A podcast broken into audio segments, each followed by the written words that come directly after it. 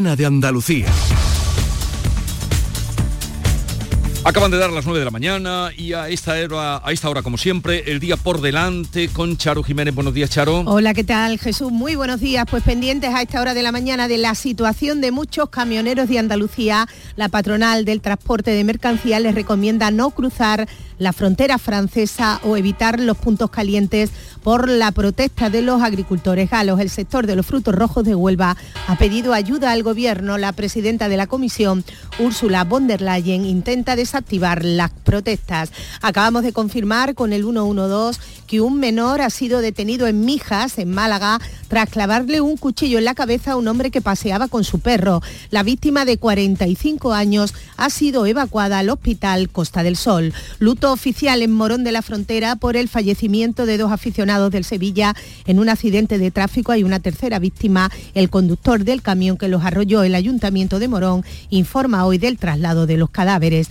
Hoy pasa a disposición del juez el asesino confeso de una joven ucraniana en Málaga. El cadáver fue encontrado en un arroyo de la capital el pasado mes de octubre. El secretario general del PSOE andaluz, Juan Espada, reúne hoy al comité director para dar luz verde a la remodelación que ha decidido acometer en la Comisión Ejecutiva Regional, entre otras la del parlamentario andaluz por Jaén, Jacinto Viedma, que va a convertirse en el nuevo secretario de organización.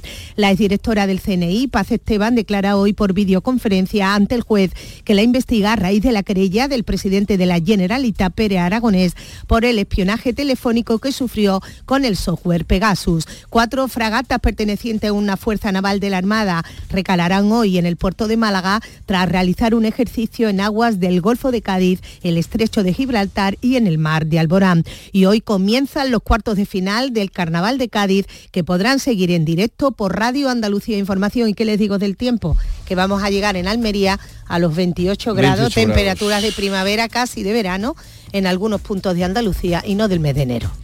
Gracias, Charo, eh, Charo Jiménez. Eso hace que, en fin, la, ilusión del fin de semana, eh, desde luego, no, nos, nos trueque un poco, ¿no? Ah, que estaba lloviendo, ¿eh?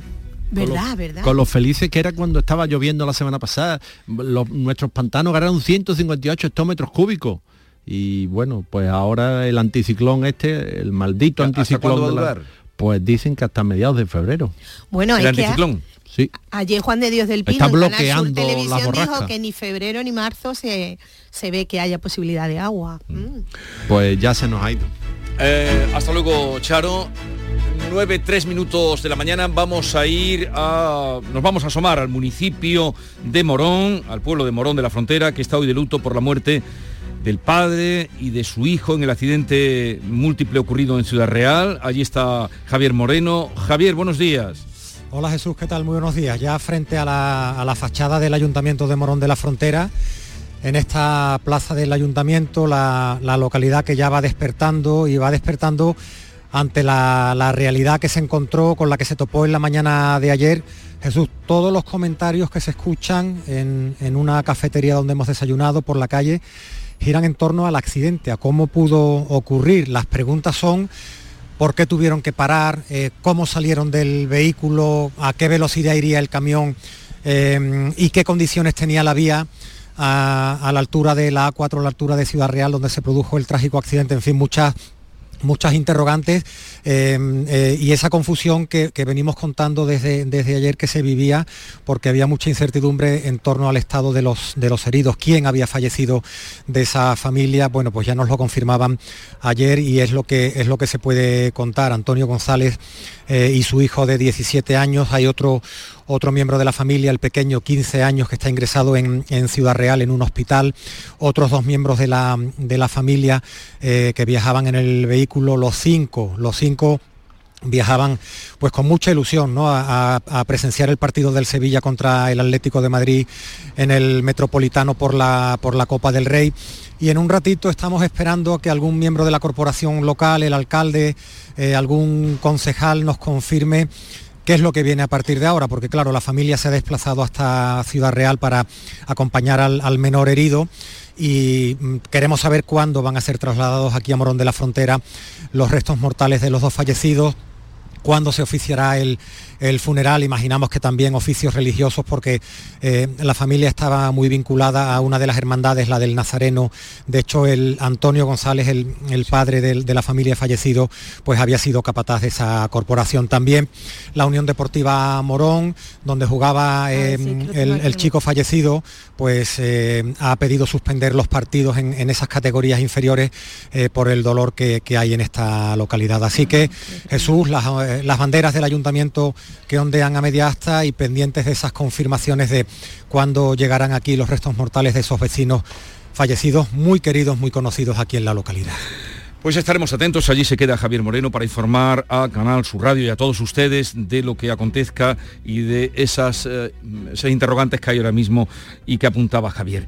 Eh, seguimos con Ana Cabanillas, con Javier Rubio. Acaba de salir, estábamos esperándolo, el dato mm, de confirmación de la tasa de paro en el año 2023.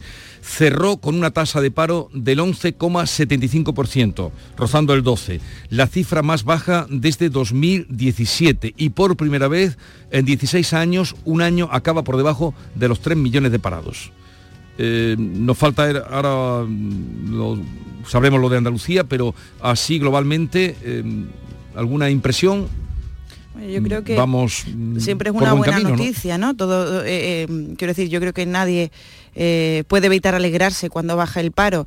Eh, después habrá que ver, como siempre, la letra pequeña, ¿no? que es lo que llevamos pues un par de años desde que entró en vigor esa reforma laboral eh, que introducía e, e, este nuevo tipo ¿no? de, cómo era de, temporales, no bueno, esto que son indefinidos, pero son temporales, pero están cobrando un subsidio y parece que están trabajando, con lo cual no está muy claro quién está verdaderamente trabajando, quién se encuentra eh, viviendo en estos momentos de, eh, una ayuda del Estado, eh, esos datos que hace más de un año ya se dijo que se iban a, entregar, todavía no los hemos visto.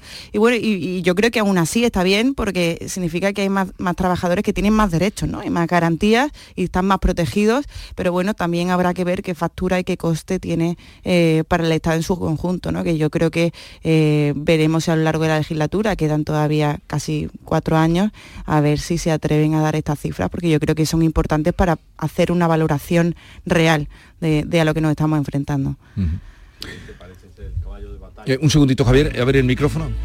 Adelante, Javier. No, digo que, eso parece ser el caballo de batalla, ¿no? La temporalidad y, y, bueno, y después otra cuestión, la precariedad y otra asociada que saltaba la semana pasada o la anterior, ¿no? Con lo del salario mínimo interprofesional y resulta que el salario medio cada vez se va aproximando más al salario, eh, no es que vaya tirando el salario mínimo, sino que el salario medio va reduciéndose. Entonces, nuestro mercado laboral no es un mercado que esté bollante, eh, más allá de que los datos efectivamente confirman que eh, bueno, esto es la EPA, ¿no? es la EPA, sí, lo que declara, es lo que declara cada, que declara cada, persona, ¿no? ¿no? No es el, registro en, los pues servicios de, desempleo. Pero bueno, yo creo que nos queda mucho por, recorrer y, por conseguir que un mercado laboral mm, tenga flexibilidad, tenga mm, fortaleza, mm, tenga capacidad de, volver a absorber a, tanta gente que se queda parada con determinada edad y que ya no vuelve a, engancharse. En fin, los jóvenes, el salario de inserción, en fin, hay muchas, muchas cuestiones que, que mm que conviene examinar. En cualquier caso, este es el dato. 2023 eh, cierra con una tasa de paro del 11,75. En Andalucía estamos... Siempre es mejor, ¿eh? siempre es mejor que haya menos paro. claro, ¿eh? la cifra más baja y son 2.800.000 parados los que hay. Se baja por de los 3 millones. Luego daremos el dato de Andalucía. 9 y 9 minutos de la mañana vamos a tener ocasión, como les anunciaba, de hablar con Arturo Bernal. Debe ser el consejero más feliz ahora mismo del gobierno andaluz por lo bien que al parecer le han salido las cosas en Fitur. Eh, también ahí, hablando de datos, eh, él va ya por los 35 millones de visitantes en este año. Ese objetivo se ha puesto, pasar los 35 millones de visitantes. Ahora nos dirá cómo, cuál es su estrategia. La mañana de Andalucía. Cuando rascas un rasca Cleopatra, un rascalink o cualquiera de los rascas de la 11, no solo puedes rascar premios. Ah, ¿no? ¿Y qué más puedes rascar? Pues puedes rascar un buen momento, una anécdota divertida con tus amigos y puede que hasta mucho dinerito. Eso sí que sería una buena anécdota. Venga, dame un rasca. Con los rascas de la 11 tienes un montón de maneras divertidas de rascar momentazos y premios de hasta un millón de euros. Rascas de la 11. Rasca el momento. A todos los que jugáis a la 11, bien jugado. Juega responsablemente y solo si eres mayor de edad. La vida es como un libro y cada capítulo es una nueva oportunidad de empezar de cero y vivir algo que nunca hubieras imaginado. Sea cual sea tu próximo capítulo, lo importante es que lo hagas realidad. Porque dentro de una vida hay muchas vidas y en Cofidis llevamos 30 años ayudándote a vivirlas todas. Entra en cofidis.es y cuenta con nosotros. Profesionales del canal Oreca y la industria turística. Vuelve HIT, Salón de Innovación en Hostelería. Descubre las tendencias en equipamientos, servicios y productos. Encuentra soluciones innovadoras y digitales y conecta con tus socios y clientes. Inscríbete en salonhit.com del 5 al 7 de febrero en FICMA. Fondos Europeos, Ministerio de Hacienda, Junta de Andalucía. En cofidis.es puedes solicitar financiación 100% online y sin cambiar de banco. O llámanos al 900 84 12 15. Cofidis, cuenta con nosotros. Canal Sur Radio. El amor no se mide en minutos, sino en momentos. Regala a tus seres queridos momentos llenos de arte y pasión. La exposición inmersiva Van Gogh Grandes Éxitos te espera todos los días en el Pabellón de la Navegación en Sevilla. Consigue la entrada en van-gogh.es. Sevilla es pura pasión, sentimiento, alegría, luz, historia, misterio, sabor, música. Este verano, la ciudad más apasionada te muestra su cultura más fresca y sus noches más largas. Descubre la experiencia completa en Fitur, Sevilla, Passion for Summer. Centro de Implantología Oral de Sevilla, CIOS, campaña especial 36 aniversario. Implante, pilar y corona, solo 600 euros. Llame al 954 22 22 60 o visite la web ciosevilla.es. Estamos en Virgen de Luján 26, Sevilla. Recuerde, solo 600 euros. Hay muchos tipos de energía, pero hay una que todo avance, creando oportunidades de futuro, impulsando una industria verde, potenciando el desarrollo sostenible y generando bienestar. Una energía que lucha contra el cambio climático y respeta el medio ambiente. Descubre, conoce, aprende y disfruta de todo lo que las energías renovables pueden hacer por ti. Y haz brillar tu energía. Junta de Andalucía. Soy Luis Lara y te recuerdo que como siempre en la medianoche de los domingos te esperamos en el show del comandante Lara para divertirte y hacerte sonreír después del deporte. Y los domingos, a partir de la medianoche, el show del comandante Lara. Contigo somos más Canal Sur Radio. Contigo somos más Andalucía. La mañana de Andalucía con Jesús Vigorra. Y como les había anunciado, vamos a saludar a Arturo Bernal, consejero de Turismo, Cultura y Deporte de la Junta de Andalucía. Consejero, buenos días.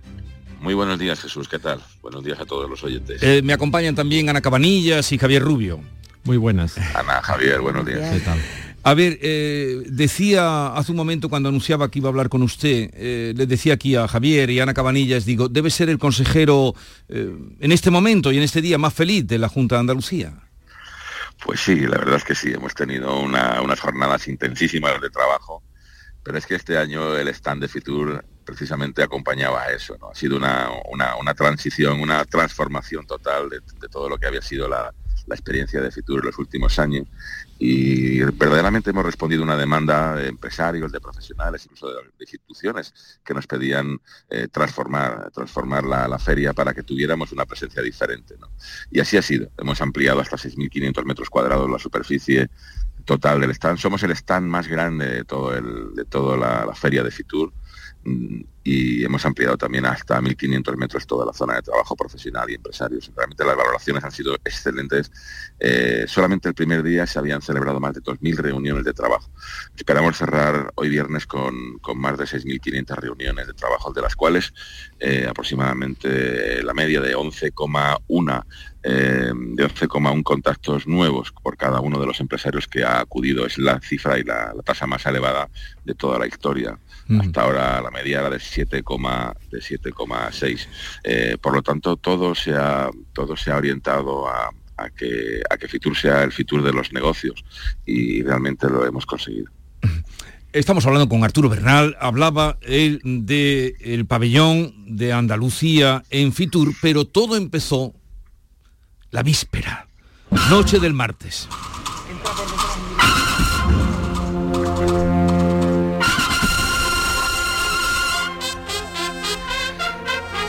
En Callao, centro de Madrid, señor consejero, que hasta Ana Cabanillas, que tiene cerca el trabajo, oyó los sones y la que se armó en el centro de Madrid.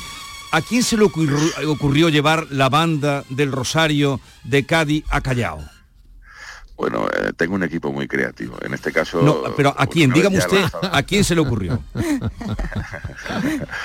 no, somos un grandísimo equipo aquí en la consejería y quiere decir que una vez iniciada la campaña em, ya lo que tenemos que hacer es activarla en diferentes soportes, en diferentes medios. ¿no? Fitur es un momento en el que Madrid es el centro del mundo para el turismo. El martes ya está todo el mundo allí, es decir, la gente que está participando en la feria está llegando prácticamente desde el domingo, el martes es el día previo, pero ya tenemos muchos actos, muchas reuniones fuera de lo que es el, pabellón de, IFEMA y de Fitur. Eh, bueno, fue encallado, pero verás Jesús, es que los habíamos eh, concentrado en la Puerta del Sol allí se formó la banda, imagínense la expectación que eso generaba, decenas de miles de personas estaban allí atentas a ver a aquellos hombres vestidos con una apariencia militar a ver qué hacían. Y claro, fueron tocando desde la Puerta del Sol por la calle Preciados hacia, hacia, hacia la Plaza de Callao. Bueno, los que conocen aquella zona se imaginan, es el puro centro de Madrid y fueron decenas de miles de personas. Automáticamente fue una, una presencia viral de Andalucía, de, bueno, de nuestra Semana Santa y sobre todo la banda sonora de ese spot que ya todo el mundo conoce, que ha tenido ya más de 2.500 millones de impactos eh, en todo el mundo. Realmente una, una campaña de street marketing espectacular que ha tenido, como digo, un resultado eh, inmenso. Em, Por cierto, te voy a dar una primicia, Jesús. Dígame. Cada año, cada año, cada año eh, la, la, organización de IFEMA son los directivos de Fitur y una serie de, profesionales independientes, eligen cuál es el mejor stand de toda la feria. Sí. ¿Imaginas cuál ha sido este año?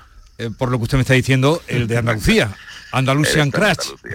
Andalusian Crash ha vuelto a, montar otra vez. Pues, como decíamos. Pues muchas felicidades, el mejor pabellón, eh, el de Andalucía, cosa que nos congratula enormemente. Por cierto, creí que la, primicia que me iba a dar consejero es que se iba a llevar a la banda del Rosario a la feria de Berlín el próximo mes de marzo. Bueno, todo se andará, todo se andará. La verdad es que eh, estamos muy emocionados con ese, con ese spot, con esa campaña. Creo que hemos, hemos realmente acertado de lleno. Eh, han sido mucho, mucho tiempo el que hemos dedicado hacer todo el briefing previo que hay en una campaña. La gente que trabaja habitualmente en temas de marketing y de comunicación sabe que esto no es una cuestión casual, no depende tanto del anuncio, sino de toda la, planificación y análisis previo que se hace del cliente objetivo al que te quieres dirigir, eh, cuáles son los mercados y en base a eso pues eh, se hizo ese spot y se hizo toda la campaña, toda la creatividad, las gráficas, etcétera. O sea que estamos muy contentos porque estamos viendo que no solamente el producto audiovisual, sino toda la campaña está teniendo un impacto muy positivo y estamos cubriendo los objetivos que se plantearon. Pero entonces eso es que sí, que va a llevar usted la banda a Berlín. a llevarla. No, todavía no te puedo dar esa primicia, Jesús, pero vamos, todo se andará. Todo se andará. Bueno, ya me ha dicho algo. Bien, eh, usted ha dicho, dio los datos allí, los datos de los eh, turistas visitantes que habían venido a Andalucía, eh, casi 34 millones, y usted ha lanzado ya la idea, se baraja, que eh, quiere sobrepasar los 35 millones para este año 2024. Mm. Bueno, esa es, esa es la, dentro de las previsiones que manejamos, manejamos tres escenarios siempre. Eh, bueno, siempre y cuando todo vaya razonablemente bien y no tengamos ningún tipo de crisis como la que hemos tenido en los últimos años, la guerra de Ucrania o el volcán tal sitio. al final el, turismo es una gran industria, pero se puede ver afectado notablemente por cualquier actividad eh, o, acontecimiento que pueda ocurrir. ¿no? Pero si todo va razonablemente bien, manejamos tres escenarios y el escenario pesimista supone incrementar nuestra cifra de visitantes hasta los 35 millones en el año 2024. Esto se basa en lo que son nuestras estimaciones de venta anticipada en, en operación y grandes agencias que ya tenemos los datos a seis meses y también los asientos 200 puestos a disposición de las compañías aéreas para el destinos, para aeropuertos en destino Andalucía, que también tenemos los, datos ya adelantados a un año.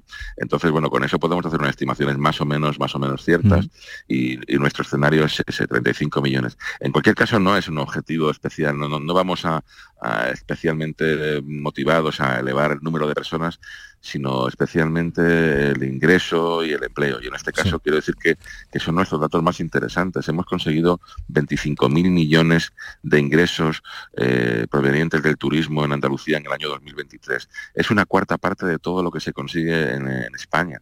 Estamos hablando de posiblemente la comunidad más potente del punto de vista turístico. Y se han generado más de 500.000 empleos. Yo creo que esas son las dos más importantes titulares, las dos más importantes noticias. El empleo además es un empleo de calidad. ¿Por qué lo digo? Porque ha bajado la tasa de temporalidad en el turismo al 8%, una, una tasa nunca conocida.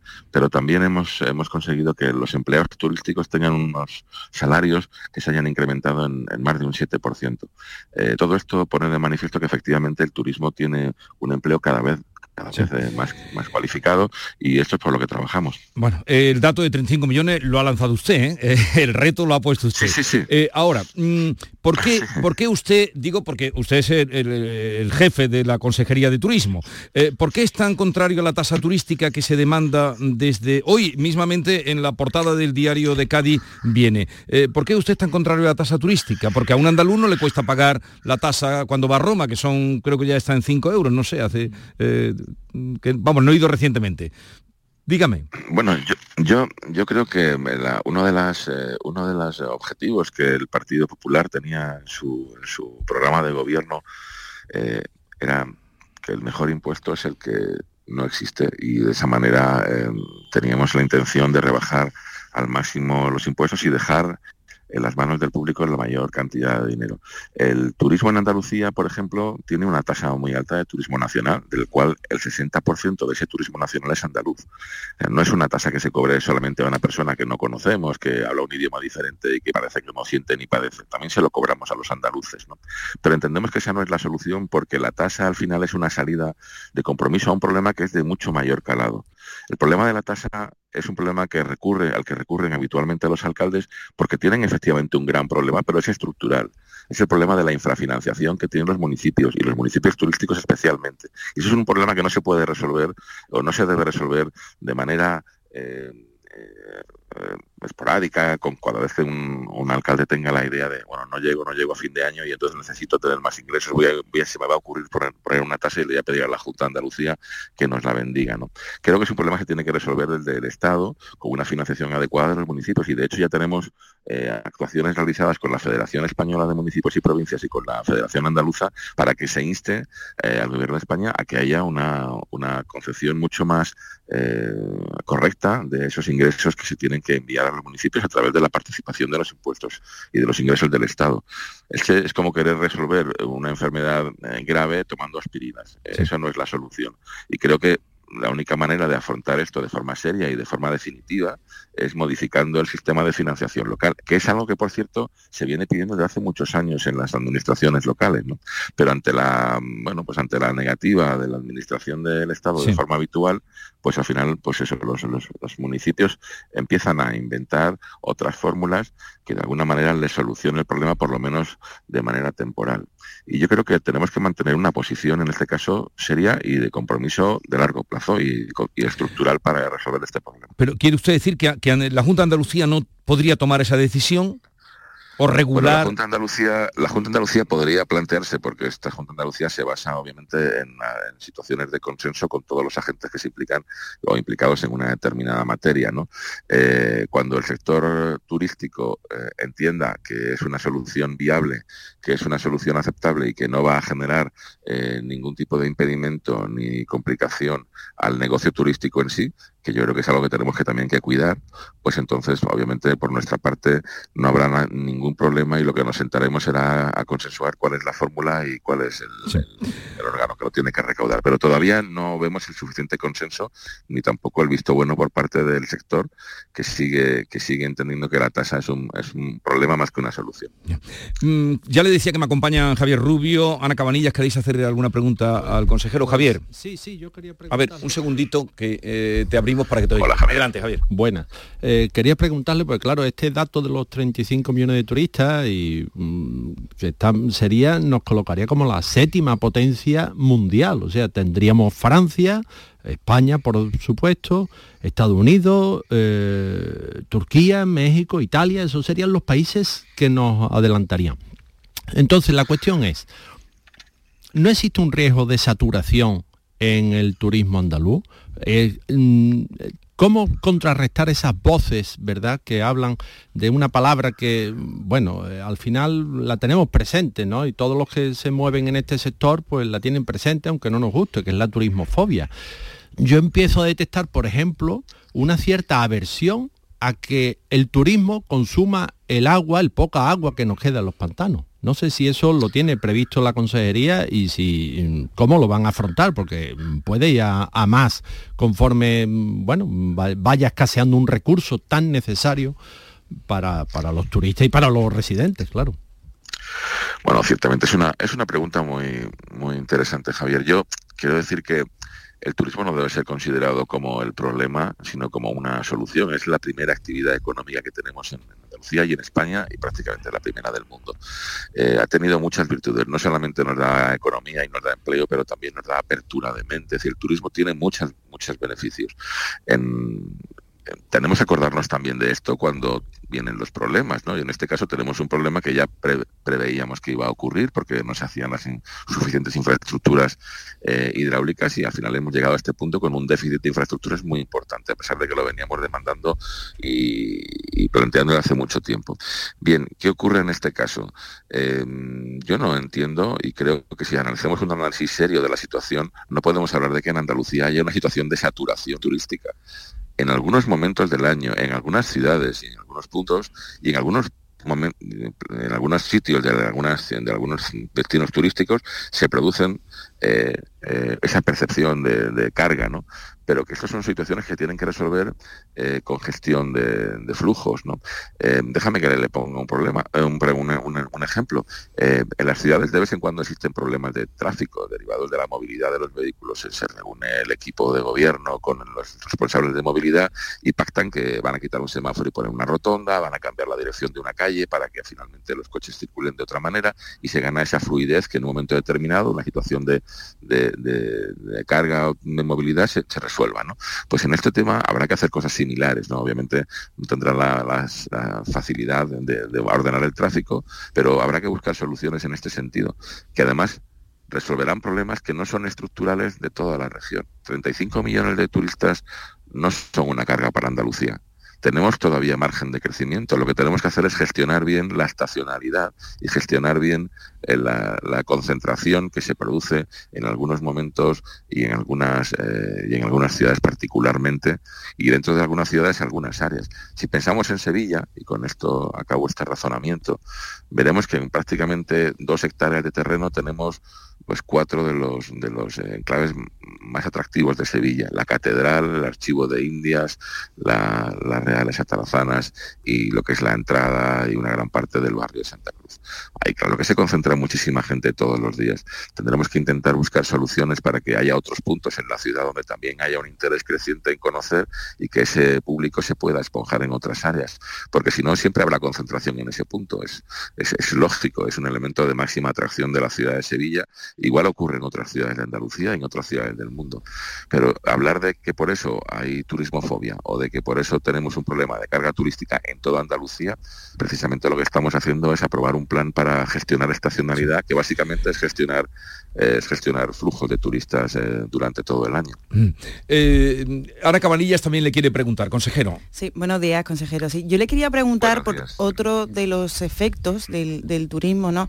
Eh, que tiene crecimiento de estos alquileres turísticos, ¿no? Que en ciudades pues como Málaga han hecho que los precios suban muchísimo y se conviertan en un verdadero problema para muchos de sus habitantes. Yo quería preguntar si hay alguna medida, si se va a poner algún tipo de limitación, porque yo doy por hecho que este efecto del turismo también se valora por parte de la Junta de Andalucía. Absolutamente. Lo que pasa es que yo creo que hay que partir de algún análisis un poco más profundo. Es decir, hacemos conclusiones sobre análisis que, o sobre valoraciones que a lo mejor no tienen la profundidad necesaria como para llegar a esas conclusiones. Mire, yo he vivido en Málaga los últimos años de mi vida y le puedo decir que la gran actuación que se produce en la ciudad de Málaga en relación a la recuperación que tiene el centro histórico, eh, pues es muy importante y muchas familias y muchos eh, eh, inversores tomaron la decisión de recuperar esos activos, esos inmuebles, para después destinarlo a actividad económica. Bueno, simplemente para alquiler o para una actividad que en aquellos momentos todavía no estaba, digamos, revoloteando por el, imaginario de esos inversores, pero que finalmente ha sido una opción para sus inversiones. ¿Qué es lo primero que se ha producido como consecuencia de esa acción? Pues recuperación de los centros históricos de muchas ciudades, especialmente de Málaga, que usted ha citado, ¿no? Y creo que, bueno, si no, no ahí no había en la mayor parte de esas viviendas le puedo garantizar que allí no vivía no vivía nadie porque aquellas aquellas viviendas estaban absolutamente em, abandonadas en muchos casos y no tenían ningún uso la, la, gentrificación a la que nos referimos se produce muchísimo tiempo antes ah, y viene dado porque las personas que viven fundamentalmente en los centros de las ciudades son personas de avanzada edad que ya pero, pues, eh, perdonen pero los apartamentos turísticos sí van le preguntaba si se van a limitar de alguna manera? Porque yo, algún efecto yo creo que sí tendrán en el precio de alquiler de la vivienda, ¿no? En el momento en que tú puedes optar en, alquilarlo en una renta mensual o en ganar más a través de alquilarlo a turistas, yo supongo que algún efecto tendrá, eso lo sabrán ustedes mejor, pero bueno, que no sé si, si, si se plantea alguna medida. Sí, sí, estamos, como sabes, estamos ya ultimando y antes de que termine este mes, que es en próximo Consejo de Gobierno aprobaremos el, decreto de vivienda turística que se ha preparado durante estos meses precisamente para habilitar a los ayuntamientos desde la Junta de Andalucía a que al mismo tiempo que ellos, eh, los municipios, realizan sus actuaciones en materia de ordenación urbanística también puedan tener la, competencia, que en este caso es de la Junta de Andalucía, para ordenar eh, turísticamente también los municipios. ¿Eso qué implica? Pues que un ayuntamiento con la suficiente fundamentación podrá limitar y prohibir que en determinadas áreas se puedan eh, proliferar los, los eh, apartamentos turísticos. Pero quiero dejar claro que no ese es el principal problema de la gentrificación y que ese no es el principal, o puede ser uno de ellos, ¿no? pero no es el único, el único causante de, la elevación de los precios de alquiler. muy brevemente, que ya estamos fuera de tiempo, consejero, el Ayuntamiento de Sevilla está dialogando con aeronáuticas mexicanas para establecer conexiones entre Sevilla y México. Eso, mm, no sé, ¿en qué medida eh, están ustedes eh, colaborando también, haciendo posible que, esas eh, líneas se establezcan? Bueno, estamos trabajando en un, ya lo tenemos elaborado, un plan estratégico para la conectividad de toda la, de toda la región. ¿no? Es un plan estratégico en el que nos hemos basado en la principal consultora internacional de, conectividad aérea para elaborar este plan para toda Andalucía, que tiene además eh, diferentes eh, planes, actuaciones para cada uno de los aeropuertos de la comunidad. Eh, cada uno está enfocado en función de cuáles son sus mercados emisores que de turistas, de cómo ha evolucionado cada una de esas, de esas nacionalidades dentro de la, de la, ciudad o del área de influencia del aeropuerto y a partir de ahí establecemos eh, dinámicas de actuación para cada una de las, de las compañías aéreas en función de cuáles son los vuelos directos que tratamos de, captar. Este, este plan fue presentado antes de ayer en y, y bueno, estamos trabajando todos los ayuntamientos, diputaciones, la propia AENA, Tour España y los empresarios en los comités de conectividad aeroportuaria en cada una de los aeropuertos. Entonces, estas, estas actuaciones que se ponen en marcha por cada una de las ciudades son en definitiva fruto de, las, ah, de los planes que se han definido para cada una de ellas, con lo cual estamos no solamente de acuerdo, sino absolutamente enterados de, todos estos trámites y los apoyamos, por supuesto, porque forman parte de la estrategia que con Pero ¿qué, ¿qué probabilidades de éxito tiene este en concreto, Sevilla-México? Bueno, en, principio lo que vamos es a orientarnos en esa acción porque entendemos que es un mercado potencialmente muy interesante para Sevilla y a partir de ahora empiezan las comunicaciones a través de, mm, casos de negocio, que es como se denomina, business case para cada una de las compañías. Desde el comité de, conectividad se le da la información a la compañía de cuál ha sido esa evolución en relación con el turista mexicano en nuestra tierra. Es un turista especialmente interesante porque eh, tienen un gasto elevado en destino y un nivel cultural eh, interesante para que no se produzca además esa, digamos, descompensación entre entre la población local y el turista. Bueno, pues todas esas motivaciones nos hacen ver que este es un turista interesante. Vamos a ir a por, a por él y, a partir de ahora empezará una negociación con las compañías que ya nos dirán en qué momento pues eh, estiman eh, conectar esta, eh, estas dos ciudades. Tengan en cuenta que ahora estamos en un proceso de incorporación de nuevas aeronaves a las compañías y todo esto influye muchísimo a la hora de, tomar estas decisiones. Mayores cantidades de aviones también que haya mayor número de conexiones directas porque tendremos, como digo, más, más capacidad para, para volar y conectar. Arturo Bernal, consejero de Turismo, Cultura y Deporte, gracias por atendernos, eh, felicidades por el pabellón que ha recibido el premio de IFEMA en la edición de Fitur, un saludo y que descanse, eh, supongo que tomará algún día ahora después de lo, de lo vivido. Eh, sí, esta tarde, esta tarde descansaremos ya para seguir. Adiós, buenos días. Muchísimas gracias. adiós, Bueno, pues vamos a terminar, ya ven ustedes, en fin, está lógicamente con ese reto, pero también contento, ¿no? Se le nota. Eh, ha dicho lo que él estimaba, no nos ha dicho algunas cosas que queremos saber, pero es lo propio también, ¿no? Bueno, pero que este mes se aprueba un decreto y que los municipios podrán limitar los apartamentos turísticos, yo creo que es algo que debería ser bien recibido. Están esperándolo, los ayuntamientos están esperándolo, francamente, mm, como agua de mayo. Eh, que tengáis un buen fin de semana. Eh, Javier, ¿dónde vas este fin de semana? Pues no, no, tengo nada especial. Paseo por la El fin de semana pasado estuve con Jacques ya Philippe, sé estuviste. Y tú, Ana, te quedas el fin de semana. Yo aquí en Sevilla me quedo así, tengo la agenda un poco apretada. De que disfrutes de tu ciudad que va a estar bonita. Sí, preciosa. Ya ayer olí por primera vez el azar. No sé si es bueno o malo, pero me dio mucha Ayer lo oíste. Ayer lo olí por primera vez. No, sí, sí, sí, sí, porque ya en marzo a ver qué queda de eso. Pues eso es una ciencia que estudia la fenología, estudia cuándo aparecen los fenómenos de la naturaleza y seguramente eh, estén anotando que en enero ha florecido los naranjos. Es una cosa completamente está fuera de lugar. Completamente fuera de lugar. Ya mismo está la jacaranda. La jacaranda es mayo, Sí, sí, pero, pero... tal como va la cosa. Sí. Vale, sí. Primero, primero el azar, después el paraíso. A mí me dio alegría. Yo sé que no está bien, pero, yo pero como, claro, como es que eso entra dentro, eso es una cosa que, entra dentro del cuerpo. Bien, que lo paséis muy bien. Eh, Ana, ven por aquí cuando quieras. Muchas gracias, eh, Jesús. Eh, y nada, ella está en Madrid, como les decía, y hoy ha venido a vernos. 9.36 minutos, 37 ya, seguimos.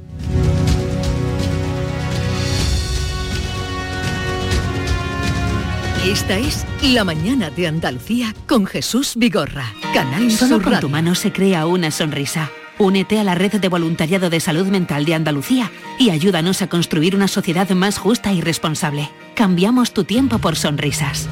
Busca la asociación más cercana a tu domicilio en la web saludmentalandalucía.org. Campaña subvencionada por la Consejería de Inclusión Social, Juventud, Familias e Igualdad. ¡Wow! ¡Vaya furgoneta! La he alquilado en Iberfurgo. Está súper nueva, ¿no parece de alquiler? Ya, en Iberfurgo disponen de una flota en perfecto estado y te ofrecen presupuestos a medida. En Iberfurgo somos expertos en alquiler de furgonetas de carga, pasajeros y carrozados. Contamos con más de 15 delegaciones en toda Andalucía. Localiza la más cercana en iberfurgo.com y visítanos. Canal Sur Radio. Centro de Implantología Oral de Sevilla, CIOS. Campaña especial 36 aniversario. Implante, pilar y corona, solo 600 euros. Llame al 954 22 22 60 o visite la web ciosevilla.es. Estamos en Virgen de Luján 26, Sevilla. Recuerde, solo 600 euros. Vive las rebajas en Los Alcores. Encontrarás todo lo que estabas buscando al mejor precio. Moda femenina, masculina, infantil, calzado, decoración y complementos para el hogar, deporte. No las puedes dejar escapar. ¿Hay ganas de rebajas? A92, salida 7, Alcalá de Guadaira, Sevilla. Centro comercial Los Alcores. Mucho donde disfrutar. Llega por fin a Sevilla el evento lumínico que ha triunfado en todo el país. Naturaleza encendida Corrientes, un paseo nocturno de luz, arquitectura e historia en un espacio de ensueño, el Real Alcázar de Sevilla. A partir del 15 de febrero, una experiencia más sostenible con la multienergía de Repsol. Anticípate y compra ya tus entradas en naturalezaencendida.com. Si quieres disfrutar de la radio por la tarde, te espero de lunes a viernes a partir de las 4 en Canal Sur Radio. Te ofrezco complicidad, cercanía, risas y buen humor, las historias que pasan en Andalucía, actualidad, consejos sobre salud y muchas entrevistas. Cuento contigo. Así es la tarde de Canal Sur Radio con Mario Maldonado Tres horas para disfrutar de la mejor radio hecha en Andalucía. De lunes a viernes desde las 4 de la tarde. Contigo somos más Canal Sur Radio. Contigo somos más Andalucía. Esta es La Mañana de Andalucía con Jesús Vigorra. Canal Sur Radio.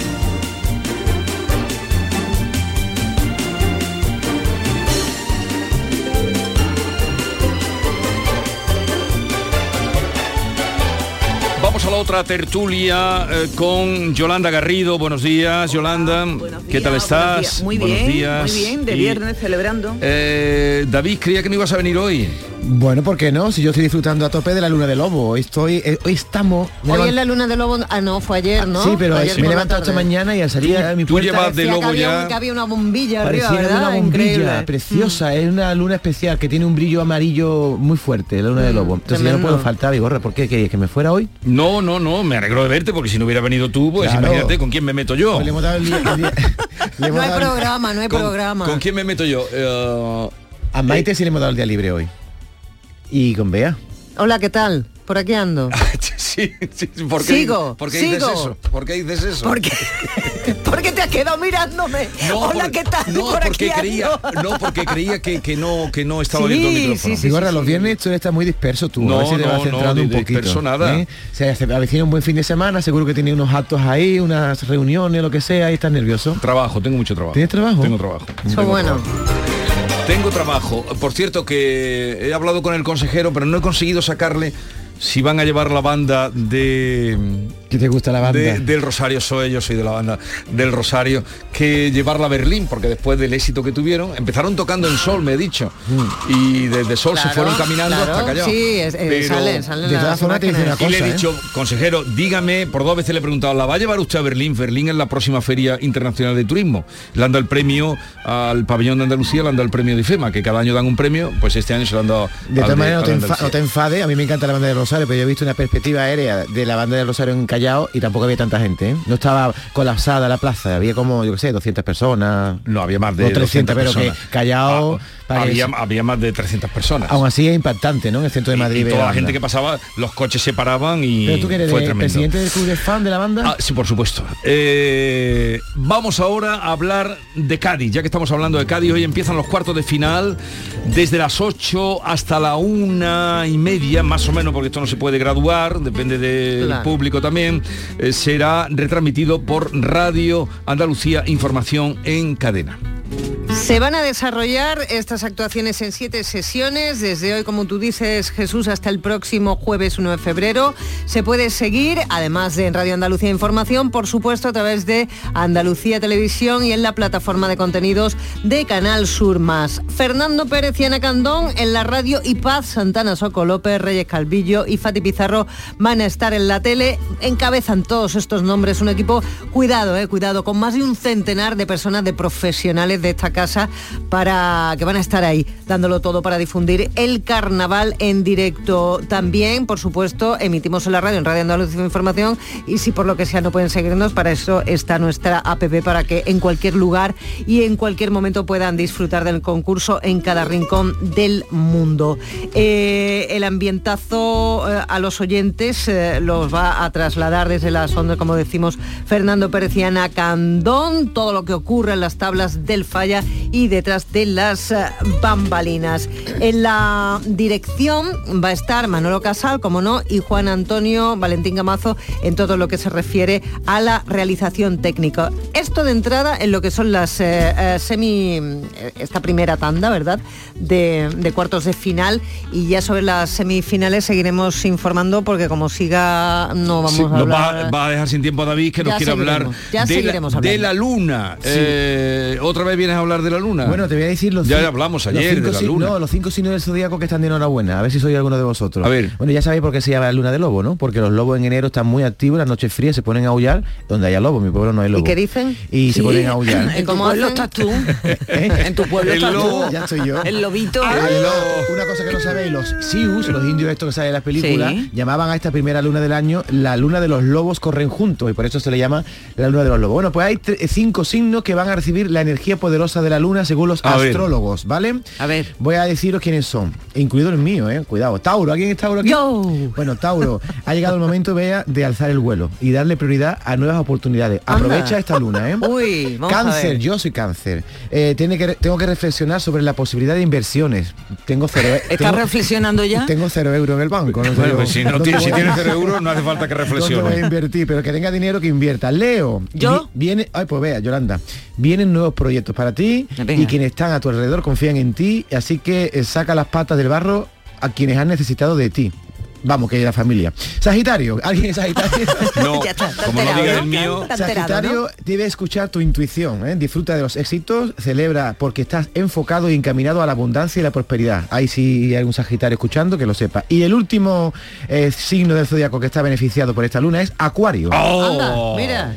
Los que son del 22 de enero al 22 de enero. Es que, es que, es que 15. estaría muy mal. Vigorra, te voy a leer el tuyo. Dice, Vigorra, te comprometiste a sacar adelante esos proyectos y cumpliste. Y eso te ha traído grandes beneficios financieros. ¿Así? ¿Ha cogido dinerito? ¿Urdele, no, No, no, pelado. ¿Eh? Dice que eres merecedor de la abundancia en el amor.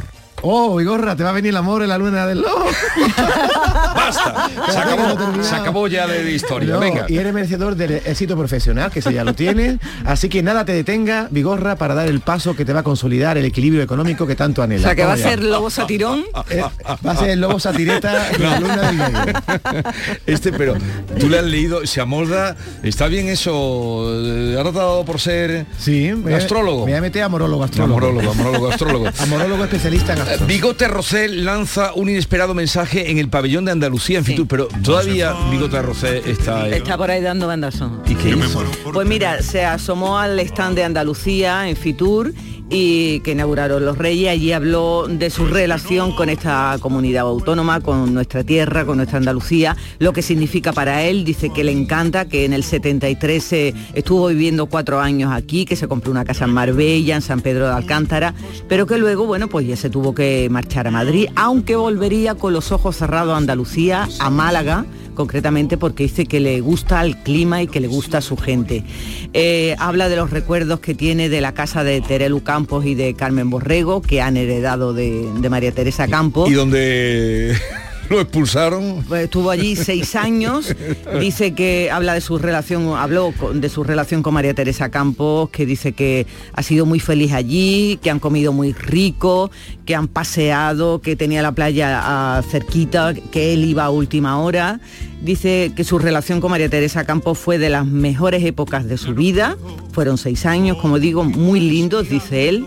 Eh, que ella era muy entretenida, mucha más graciosa que él y más simpática eh, muy culta y que hablaba mucho. Lo único que no le gustaba viajar porque le daban miedo los aviones.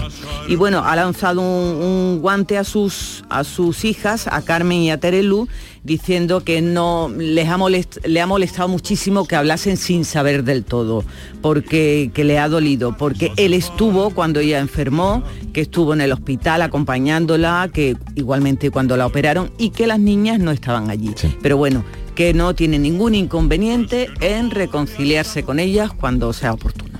A mí me he acordado de un chiste de Bigote Rocero Industrial, ¿acordáis cuando salía y decía, hola, hola, pitiquín, piticlín, hacía una llamada y dice, hola, está Consuelo, dice, no, dice, entonces ¿dónde pisa? Ese chiste no se me ha quedado a mí. de toda la vida de, de 1, 2, 3, pero eso del año 86, vamos. Tú estás, tú te estás viniendo arriba y... ¿No acuerdas de ese chiste? ¿Cómo me voy a acordar? Es horrendo. No, y, tenía una segunda variedad. Dice, hola, ¿está Consuelo? Dice, no, está con techo. Eso es un oh, de Bigota Rosé. ahora, se entiende todo, ¿eh? Aitana, muy aplaudida en redes. ¿Por qué, Beatriz? Pues por incluir los preservativos entre las 10 cosas sin las que no puedes vivir. Esto, a ver, vamos a escucharla. No tengo cara de gafas, o sea, no la tengo. Pero aún así, yo intento y lo intento y siempre lo intento y lo sigo intentando. Pero no la tengo, pero bueno, me da igual. Entonces, estas son así como modernitas, no me acaban de quedar del todo bien. Bueno, eh, ahí no habla de los preservativos. no, pero, pero si me, han engañado. Pero si habla eh, está muy bien porque esto es un día que tenemos que tocar las enfermedades porque, en la juventud están creciendo de una manera exponencial. Ella ha estado hablando de todo esto en el contexto de la conciencia, la concienciación de la educación sexual, sobre todo para los más jóvenes, que acordaros cuando estábamos en el instituto o en los últimos cursos del colegio y nos venían a, empezar a hablar un poquito del sexo, pues los niños nos reíamos, nos avergonzábamos. Ah, dice Aitana que ahora es muy importante eh, esta... Eh, este aprendizaje, ¿no? Y dice que ella cuando tenía 14 años pues le vino estupendamente. Total, que dice que siempre lleva preservativos encima por aquello de que es mejor tenerlo y no necesitarlo que necesitarlo y no tenerlo. Y luego tiene en su lista otras cosas, quizá esas gafas que estaban sonando antes por ahí, junto con una cinta de doble cara, una linterna, cámara de foto, pendientes de aro, un peine, una gorra, colorete y un libro. Eso es como fundamental, ¿no? Para ella. Sí, yo no lo entiendo mucho. lo del preservativo entiendo que si va con compañía, porque si no tampoco se entiende me mucho. Parece que Aitana diga esto me parece estupendo, porque Aitana es una persona que atrae mucho al público juvenil. Así que si dice este consejo, mira, escúchalo. No pero ¿qué, quiero decir? ¿Qué son tal? No sé qué. Y recordaré siempre que con yo con 14 años dije, qué importante está siendo esto para mí, o sea, qué importante que me estén explicando todo lo que me están explicando para ir entrando en, en ese tipo de conciencia. Y yo hablando ya de mi vida personal, no los utilicé hasta pasado el tiempo, pero para mí es muy importante que haya una conciencia desde, desde temprano, la verdad, pero simplemente para, para que se sepa. Y es ahora mismo un esencial bastante grande. Es muy importante porque está habiendo muchos problemas. Bueno, salen, ya lo, en un día tenemos que tocar eh, este tema. Eh, Macarena García tiene nuevo novio, David, y esto porque me lo traes. No sé si estar triste o, o, disgustado o feliz porque Macarena, que cortó con Leiva hace poco, después de ocho años de relación, pues estaba libre. Digo, a veces se acerca un día por aquí, he hecho la caña, yo, pero oh. al final digo, bueno, ¿para qué? Pero tú qué caña le vas a echar? No sé. Como te escuche, como te... Día, Ay, día de pescador. yo pongo la caña, después ya te comes pescado, no te lo comes, pero la caña le pone. Y el otro día dije aquí que Martínez Dirujo, ¿no? La, hija de la duquesa de Alba, digo, se ha casado con un rico. Pues los cantantes igual, se conocen entre ellos, porque esta chica es actriz y se ha enamorado de un actor. No se va a enamorar de un periodista de aquí de Canal Sur. Pero es una chica que a mí me gusta, que me agrada Macarena. Pero es que no me tienes que hablar de tus gustos, tú tienes que venir a dar una noticia. ¿Tú qué me has preguntado? que Macarena García tiene nuevo novio. pues se llama Enrique Auquer, ¿eh? autor conocido por Una casa en flames, del director Dani de la Orden, ahí se conocieron, pero también eh, quien es Romatar. ¿Habéis visto esa película? Sí, fue galardonado como ¿eh? mejor actor revelación en los premios Goya del 2019, catalán, y la última es El maestro que prometió el mar, el Mar, un papel que, se ha que ha servido para estar nominado este año a Mejor Actor en los Goya. ¿No sabes quién es? ¿No le pones cara? Así delgadito. No, no le pongo. A Macarena le gustan todos así delgaditos chupados, la cara chupa, como Leiva, así. Yo no, no entro su perfil. No, Leiva, Leiva fue su novio. Ocho años han sido novio Macarena y, y Leiva. Bueno, esa es la noticia. Pasa a la siguiente. pero tú eres más, tú eres más divertido que Leiva, pues Leiva un poco. Por eso yo creo que deberíamos. Tú eres más divertido. Sí, Macarena y yo haríamos buenas amigas, pero no, no, no llegamos a, ese punto, esas mujeres que están ahí arriba en la, esfera. Hasta, hasta que em, David Beckham ah, confiesa cuál es su comida favorita en España. ¿Cuál es? Bueno, es que os vaya El jamón. No, el ajo, no. No, el ajo no. no, ¿Cuál es pacho? El bueno, tataki Los caracoles. No, no estáis la dando tortilla. Ni, no. La, la, la empanada tu el picho. Es que ni lo imagináis. Vamos. La ropa vieja. El San Jacobo. Nada. La Alguna vulgaridad. él estuvo, él le gusta la cocina. Él de vez en cuando eh, sube a las redes vídeos con su hija cocinando.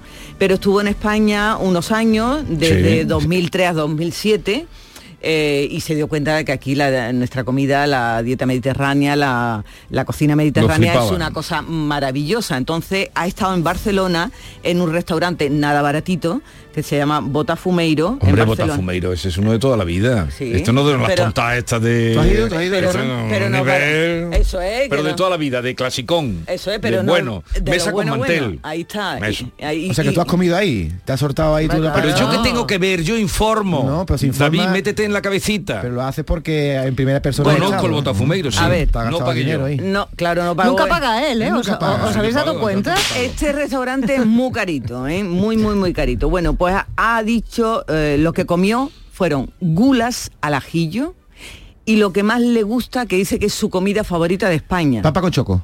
Los percebe.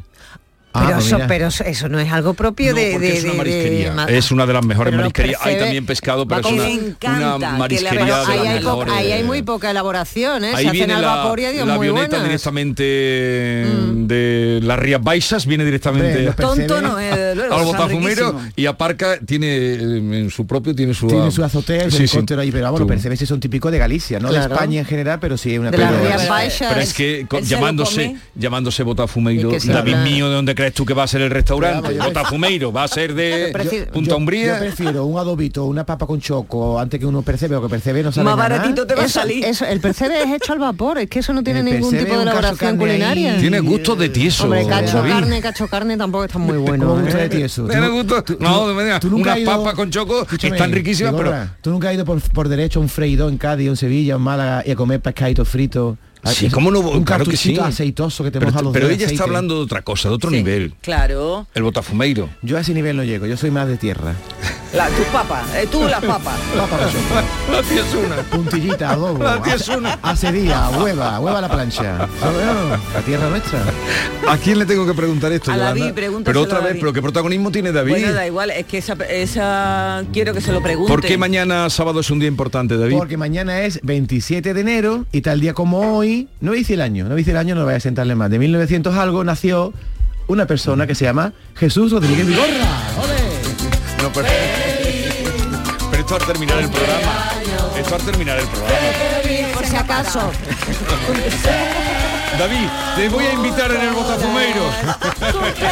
oye, oye, y a, los, oye, también, también. a los demás, hombre, por favor. a los demás cuando sea de verdad, a David cuando sea de mentira. Digo, ahora no he dicho el año porque no sé si te molesta decir tu edad. No, no me molesta, pero no hace falta, ¿eh? no, es necesario. No, no hace falta. bueno, día, que no hace el día 27 de enero, efectivamente. Que era Sagitario, diste una pista, pero nadie sabía que es mañana. El mismo día que nació Mozart.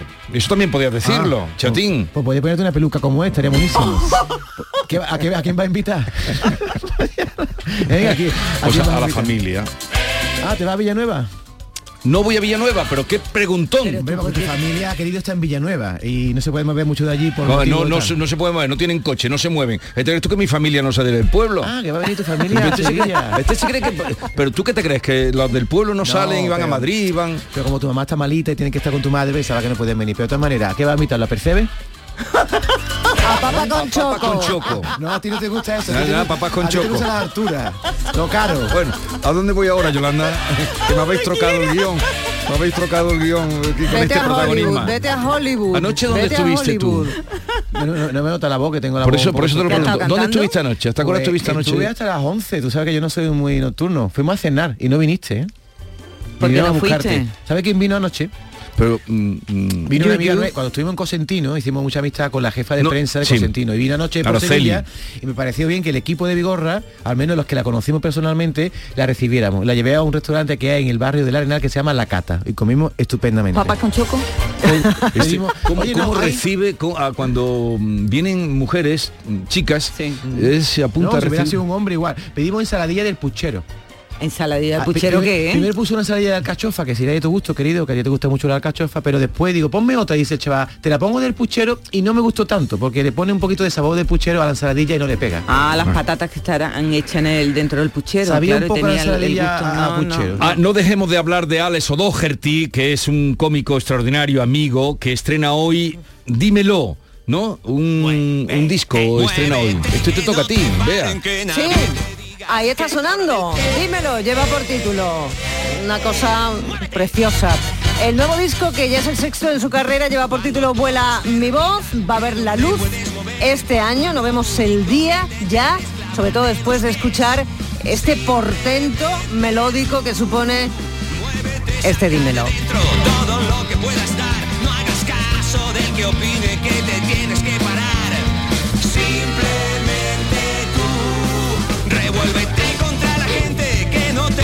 Sabes que yo tengo fotos muy comprometidas con Alex O'Doherty? ¿Qué estás contando? ¿Tuyas? Sí, casualmente, casualmente. ¿Pero porque te conocía?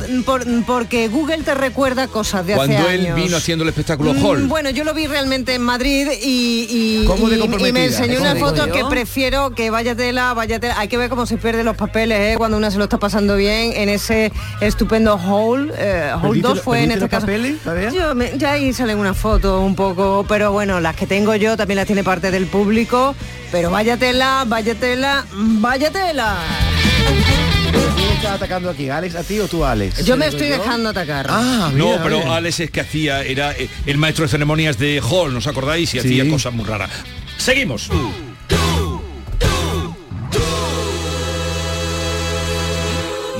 La mañana de Andalucía con Jesús Vigorra. Canal Sur Radio. El mismo electrodoméstico, la misma garantía, pero hasta el 50% más barato. ¿Dónde? Solo en tiendas El Golpecito. Electrodomésticos nuevos con pequeñísimos defectos y grandísimos descuentos. Tiendas El Golpecito. En Alcalá de Guadaira, calles Naranjo, Mairena y Polígono Recisur. Y en Utrera, calle Corredera. Tiendaselgolpecito.es 955 68 76 11. Cinco océanos. Lo mejor en congelados en Sevilla. Hasta el 30 de enero, pechuga de pollo a 2,95 el kilo y almeja blanca a 2,35 el kilo. Variedad y calidad al mejor precio. Pechuga de pollo a 2,95 el kilo y almeja blanca a 2,35 el kilo. Cinco océanos, lo mejor en congelados.